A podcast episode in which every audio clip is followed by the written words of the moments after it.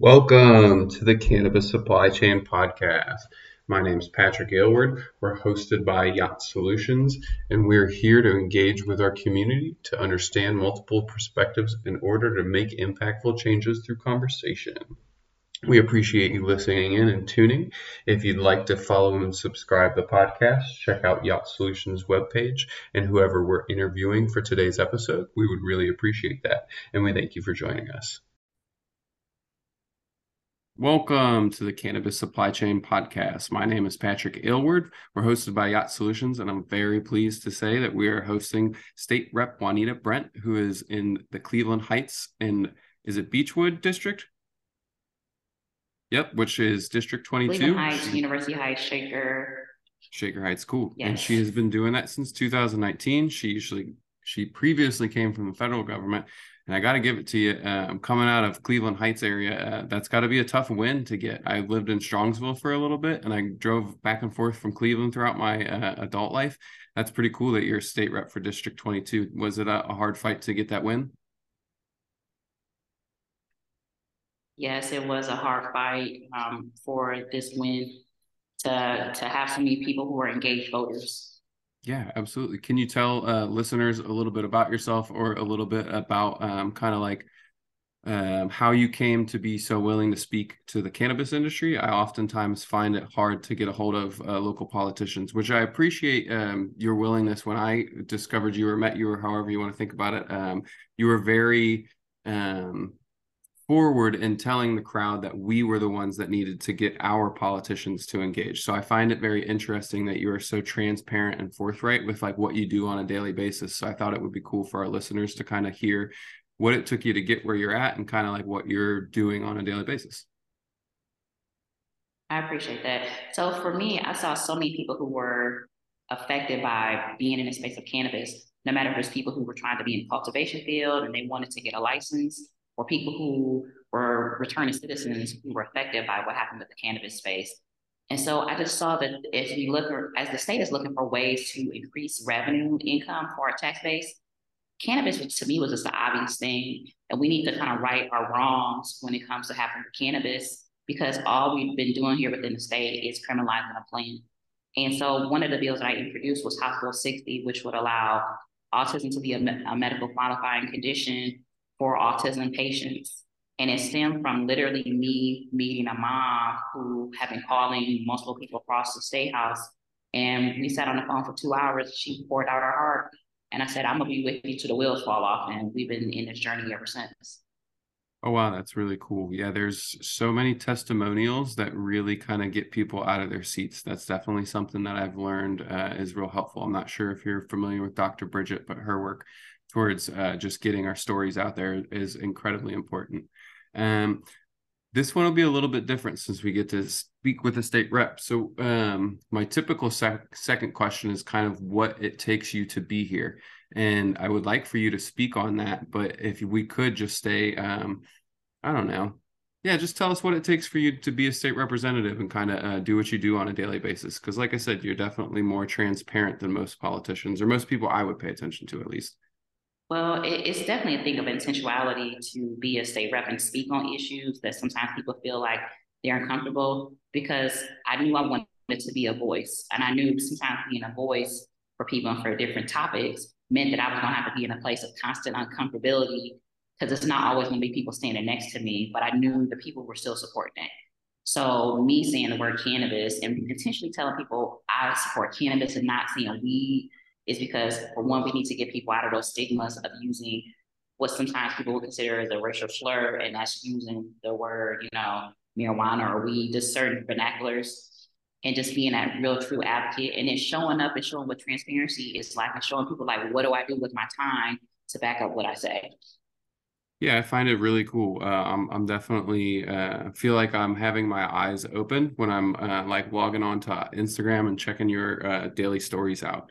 Um, what kind of do you think we as like patients of Ohio and then citizens of, Ohio kind of need to focus on or need to show up and do to to get the results that we want? I mean, when you speak to patients of the current program, you'll hear some frustrations. And as we spoke uh, off camera before I started recording, uh, adult use is something that many interests or many uh, constituents are interested in. So, what do you think we need for our future here in Ohio?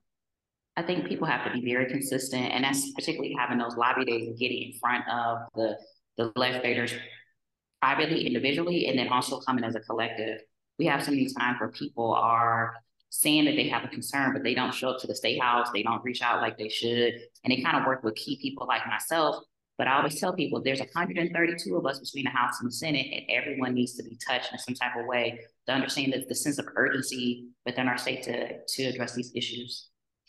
So when I like speak to processors and cultivators in the state of Ohio, from a packaging standpoint, they'll oftentimes tell me that I need to find ways to disrupt their daily work or disrupt what is habitual to them. Do you find that the same thing for us as citizens trying to get to you did you say it was 132 of you guys? 132, yes. Okay, is it the same thing or is it pretty straightforward? Because I have found that if I email each one of your got each state reps um, like Ohio webpage, that one of their assistants will get back to me in a relatively, you know, normal fashion.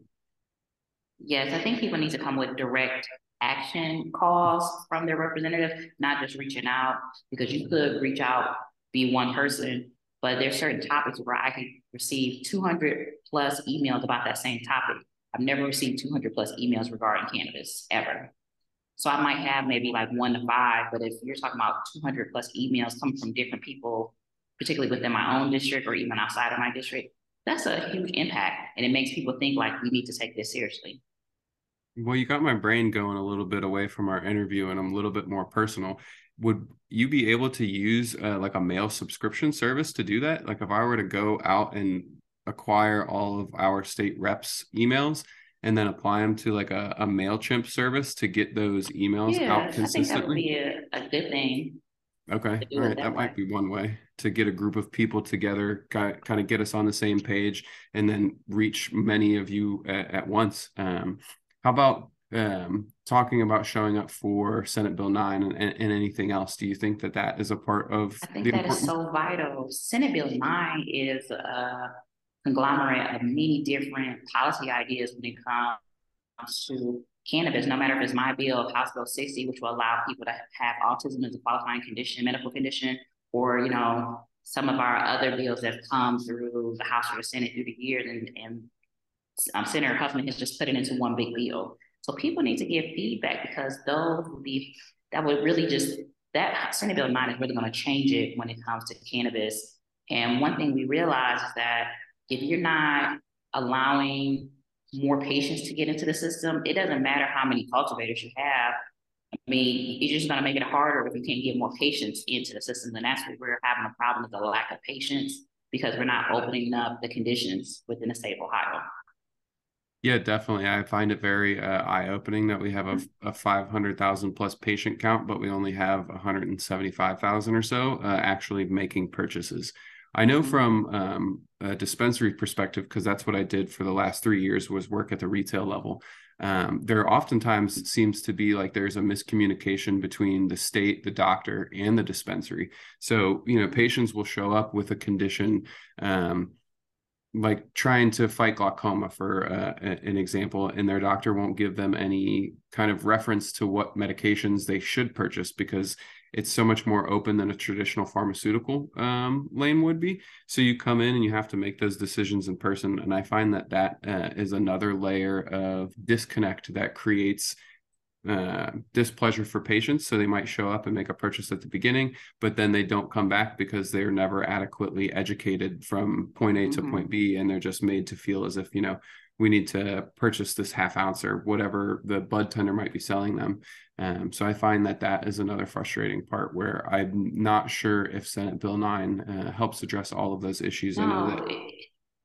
See, the thing is, people have to realize, and I even tell my colleagues is there's a difference between having um, availability and people having access. Mm-hmm. And so things might be, a, a, you know, you might have access to things, but it might be, I mean, you might have availability, but you might not have ease of access to that. And so these dispensaries, like there's moratoriums for certain cities, like, you know, where you cannot have a dispensary in that area, or there's um, high fees to go along with it. So it, it becomes a hindrance to our patients where patients are having to go really far. And the reason why we have such low amounts of patients that are actually utilizing our medical program because they're just going out of state. And that's becoming the new trend. They get the medical cards here in the state, and then they go to another state to buy their products. And so that's really hurting Ohio because we're not as competitive as we could be when the states that are to our to the north and the east of us are have way better competitive rates of products. I um, pay attention to multiple places, not all the time, but sometimes. And I know uh, because of having some family and close friends in the Wisconsin area that they'll have state representatives um, do YouTube videos and, and tweet from uh, locations that are across the border over in Illinois.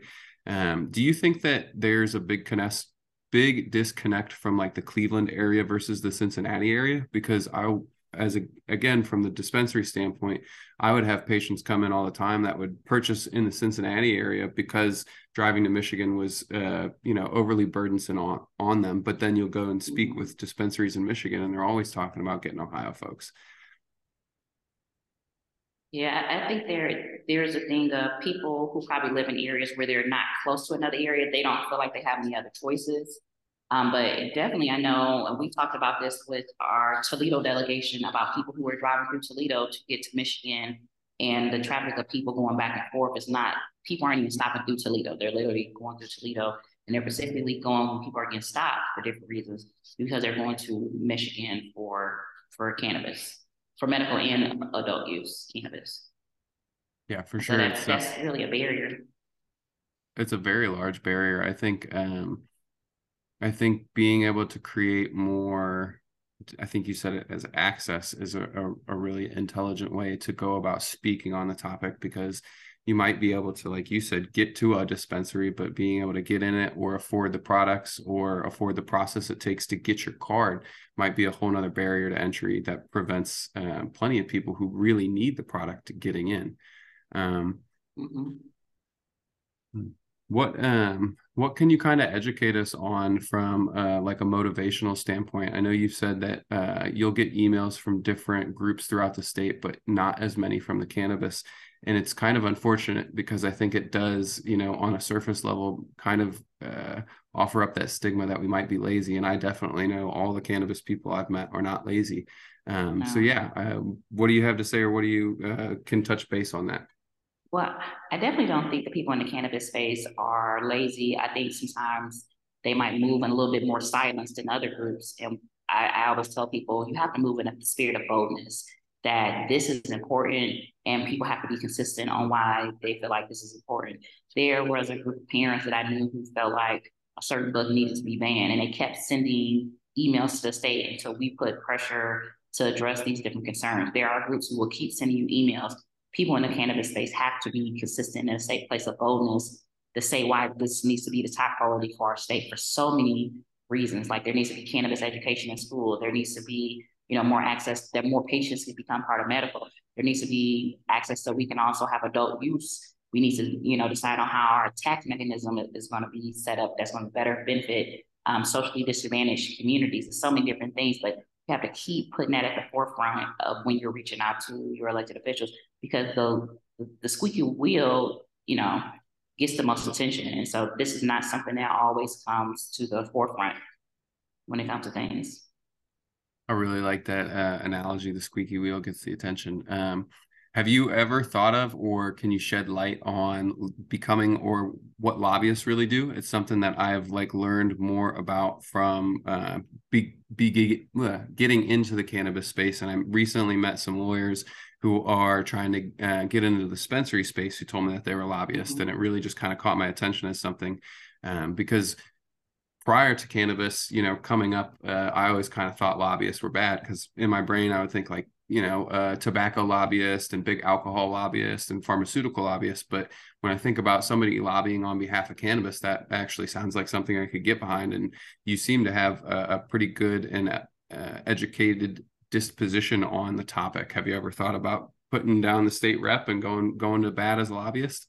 Oh man, don't get me started with that. But I will tell you, lobbyists have been such a key for education for me and if you ever looked at my social media, I've taken tours of cultivation centers or even dispensaries where people were like, take all the pictures you want because they want people to understand that we are coming to better understand um, and learn from these subject matter experts. And so, you know, lobbyists are key. Not all lobbyists are bad. And so there's a lobbyist for everything. Like, trust me, no matter if it's the texture of your hair, no matter if it's, you know, how many school books there should be at a school, there's a lobbyist for every for everything. And so I feel like the cannabis lobbyists are no different than anybody else. But I will tell you, there's there's not any lobbyist in Ohio that does just cannabis. So most of the cannabis lobbyists work on that, plus they have other clients that work on multiple other things. So that's kind of like one of maybe 20 different clients that they have. Um, and so people have to realize too that they have to complement what these cannabis lobbyists are already doing and show up and just try to figure out how you can build that relationship and not just rest upon that one lobbyist who also has 19 other clients to be concerned about simultaneously. Yeah, that's really eye opening for me personally. I don't know about all the people who listen to the podcast, but um, I hadn't really thought about the fact that a lobbyist might have multiple uh, accounts or multiple people that they work for. Um, and that's kind of like where I think sometimes you get a little concerned with a lobbyist. Are they really paying attention to my interests? But um, to back it up with showing up to the state house and, and getting to know uh, uh, what we're fighting for would be really cool. Uh, do you know how to like how can we find lobbyists? Is it like can I LinkedIn like get on LinkedIn and find a cannabis lobbyist here in Ohio, or do I have to show up to a, a House bill meeting yes. and just meet them? So all lobbies have to be registered through the state of Ohio. So if you go to Ohio, um, Ohio House, excuse me, ohio.gov, you can look up underneath JLEC, you can look up all the, the lobbyists, and you can do it by topic. Sometimes it's a little bit harder because most of the cannabis lobbyists are working for legal firms. So you'll see like a random name and you'd be like, well, how does this have to do with cannabis? But normally the firm is also representing a cannabis entity. So some, I know at least three lobbyists who do specifically for cannabis. One works with a firm, one works with a group of cultivation owners, like literally maybe 15 owners, and they all have the same lobbyists and then another one represents cannabis policy. So they all kind of all, all have their own niche, but they all are registered with the state of Ohio. That's really interesting, and I uh, didn't know that, which is yet another testament as to why we need to have more com- conversations with state representatives like you, because it's just so so eye opening in what we uh, can or need to do. Um, this question is is slightly selfish, but then I think other people will be able to get something out of it. Um, like recently a part of my company i hosted something called recycle day where we just tried to recycle as much cannabis packaging as we could because the state board of pharmacy won't allow us to do anything about it inside of dispensaries. And what happens is that even though the cannabis sector is usually made up of people who are already predispositioned to recycle the actual products that we throw away are so small that they'll make they'll actually fall through the sorters that Rumpke uses um, mm-hmm. And to get back to where my question actually is, is what kind of advice do you have to kind of um, get over that hurdle of pleasing the state board of pharmacy? I've had uh, some compliance friends from the space tell me that um, like SOPs and um, some just like uh, I don't know, like a general outline of like how to accomplish it would probably be the smartest way to go about it. Yeah, so I think people have to, for one, this might have to be a legislative fix. And just as we talk about Senate Bill 9, this is the time to bring those amendments to the table. Because if we keep on waiting for a rule change to happen through our medical board, it's not going to happen. They have failed us in so many different ways. And that's why even now, Senate Bill 9 exists because there's a lot of things our medical board is just not addressing. And what you just said is just one of them. Things that should be an easy fix are it's not happening. It's not working well for the people supposed to be serving. Are so able- this is the time. So anybody can come up with an amendment and say, hey, can this be submitted? And you can get somebody, as long as you convince somebody on the actual committee to um to and bring up the amendment, it can be introduced and then voted on by the committee. So anybody from the public can do that. Uh, the question I had was, um, are we able to join in on those meetings from our homes, or do you have to show up in person every time? So like if you would like to, if you have to testify, testify, you can do it one way. You can do it in person, or you can turn in a written testimony. And if you just go to our state website, ohiohouse.gov, and click on the committee option at the very top, there will be a PDF in a Word document if you want to submit testimony. You just need to turn it in 24 hours before the committee hearing. With all that being said, and uh, just kind of like all the ideas that are floating around in my head, do you know any companies in Ohio that are, are currently trying to um, tackle this or or go out and educate the industry and the folks that uh, care about this? Like I know we have the Ohio M- MCIA, I think is what it's called. Yes, they're probably the largest ones, and I was actually about to say their names. They're probably the largest ones that represent a lot of the owners, as I like to call it, um, when it comes to things. Um, there's sometimes some individual people who have their own concerns who are manufacturers or cultivation owners, and they have their own agenda that goes on, but no one has really taken a grasp. I do, I mean, I will always say shout out to Tim Johnson. Um, he does lobby. He's a, um, another person who's lobbied on different particular social justice entities within cannabis about patient protection, and also about people's interactions with uh, the police and what that looks like. So um, he's not with a particularly a major firm. He kind of he is probably the only solo cannabis lobbyist that I know here within the state of Ohio. Yeah, it would be really great to um, have a group of people together who have experience working in the industry and consuming the plant within the industry, kind of uh, go to bat or represent us in in a few different ways. Not that uh, anybody isn't doing a, a, good job on our behalf, because we obviously uh, haven't shown up to get changes made yet. So we've got to be content in some fashion or another. Um, well, I know that you're really busy, and I have uh, like I always try to keep a few things going on with these interviews, and I'm just like grasping at stuff because I don't understand how uh, supply chain would work for a state rep. Um, so what kind of do you think is worth talking about and eh, towards our, the end of our interview here and kind of like getting people who listen to this podcast to hear? You know, making sure that cannabis one day becomes legalized takes a lot of things that once weren't always in the dark. Um, we know that cannabis is an easy plant to be able to grow and it should be accessible because it can help people in a medical way, it helps people in a lot of different ways and we should not miss out on good tax dollars because out of ignorance. And it's just time that we stop. We we legalize a plant. I think that's what people need to remember. We need to legalize a plant and bring more tax dollars to our state. Yeah, fair enough. I sometimes have a tough time with the tax dollars ones just because I I want the plant to just be the plant, but at the same time we do need um, just like medical is a Trojan horse to kind of get the the plant in. I understand the the same idea behind taxes, and I don't even understand taxes. So yeah, and it's always use the word taxes because we do know that cannabis in states like obviously this is not a tomato, so it's not like we can bankroll a school district with selling tomatoes, but we can bankroll a whole school school district with cannabis. So we have to use what we already have to get what we need to do to help our, our state and there's a lot of entities within our state, no matter if it's you know, for you know higher ed education or primary and secondary schooling, or helping more um, bring more access to different broadband within our communities. There's so many different things that our state could really use that money for if people just get out of the stone ages and stop criminalizing the plant.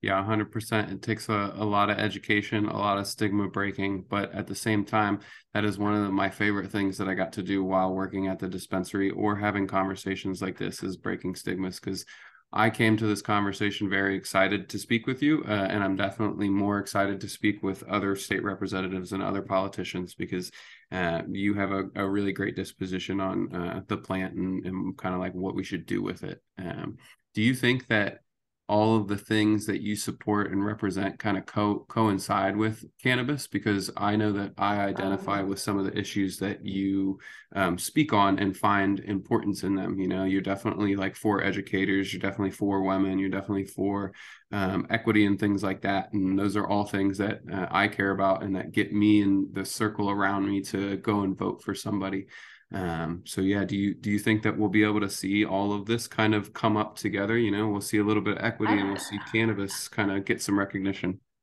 Equity, everything that I do re- relies solely on that word equity. Particularly cannabis is just one way to make sure that people feel seen, no matter if it's a returning citizen who's trying to look for a job, who had a, you know, sold a, a dime bag when they were a child, uh, or it's the person who is dealing with Parkinson's and, and they need this to kind of deal with the pain. I mean, there's so many people that are affected by it. So I want to make sure that people feel seen within our laws that we write because as a legislator, that's what we do. We write laws. So that's been my focus since day one with everything that I've done, no matter if it's the Kinship Care Bill of Rights or it's the Crown Act or I mean just whatever. It's all about having access because something being you know uh, available does not mean you have access availability to to be able to access it.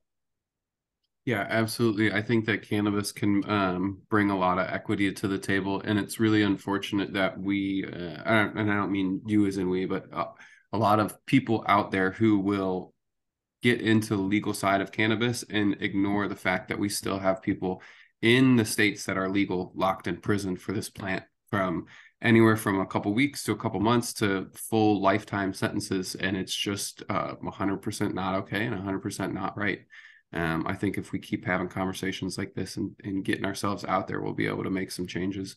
Um, in the last couple minutes that we're uh, on on the podcast, I usually ask uh, our interviewers to just kind of speak on what they think the future might need, which we did touch base a, a, bit, and then also use the time to shout out whoever they might want to. Um, so if you if you would oblige me so, no problem. So the future will include cannabis. The future will include cannabis. It will include more products that have hemp. And I will tell you, a lot of countries are way more far in advance than we are. I went to Japan and they were using hemp, which is a cousin of cannabis, to filtrate their water. They were using it to make houses. And we have not even really tapped into all the things that um, cannabis could could be doing here within the United States of America, not just here in Ohio. And we have to remember that everybody has a cannabinoid system, and that cannabis actually just complements what's already in our body. So we could not, you know, in three, no one has ever overdosed on cannabis. You cannot overdose on cannabis. So we have to be in a place of education because if we really want to expand adult use, there will be children who will be affected by it. We have to be in a place of educating people. And so that is key. You know, thank goodness for places like Ben Lee's, who've been such a supporter, or Harvest, Ohio. I mean, I could keep going on and on of just um, cultivation places and manufacturers who have just been a resource of information for me, as well as for a lot of my other colleagues who, you know, have opened their doors and say, hey, this is a place that you can come and you can learn from us and just be a resource. So I'm very grateful. And they've opened up their doors to all the legislators, not just to me. And we just need to keep on working with them. And then also like Tim Johnson, his wife Wendy, who have been also lobbying across the state house and made sure you know certain bills that are being passed are being affected by the people who've been affected the most, and those are the patients. Um, so I know Tim has definitely been an influence on that by bringing the actual bill language for a lot of these bills you're seeing being introduced. He's behind a lot of them. Yeah, um, and I, then please. And then also Allie Reeds, who works a lot in the nonprofit space with the Midwest Canna Women, Nicole Ross, who also um, works, um, has her own um, productions, manufacturing um, place down at Trotwood, I believe. And so there's so many people who just open up their doors over and over and over again to all of us legislators who are mean, a source of information and resource here within the state of Ohio. Yeah, I um, was interrupting or trying to chime in just because I agree that uh, uh, all of those people have been super helpful. Uh, Bill Williams, um, 100% mm-hmm. is one of the reasons why you and I are having this conversation. If it weren't for him, uh, like taking me out to lunch and just uh, letting me come see their building. I wouldn't be in the packaging space. The the Harvest of Ohio team, uh, Arian Kirkpatrick, and then mm-hmm. the people who operate the Ironton location um, have mm-hmm. all just been like so so open to me personally, uh, without even speaking to you. And then Allie Reeds is the same way. Allie uh, is somebody who was very very nice to me throughout the whole process and has opened her doors and kind of like helped me uh, learn a few things about the industry or find ways to place myself and uh, the really great thing I appreciate about Nicole is that I had gone out to Las Vegas for something called MJ BizCon, which is like a big thing for the cannabis space. And I was at this uh, like social function that was after you know the day's proceedings, and it was late at night. And uh, she was just a face that I caught in the crowd, and she made me feel super duper comfortable to just like be in that um, spot. So that's cool that you would shout out those people because I appreciate all of them as well. They're definitely a part of the reason I'm here. Um, and I, I really have to thank you a bunch. Uh, everything that you had to say in the interview is super eye opening for me, and I hope for the people who listen. And it's definitely um, some motivation to get out there and and be a part of all of that stuff. I know um, Tim was at the last SB9 hearing. I'm sure he'll be at the one that is later this week, and hopefully we can convince people to get out more often. Most definitely. Just remember the state house is the people's house, so we don't exist without you. Yep, 100% agree. Well, hey, thank you so much for your time, and I look forward to speaking with you again.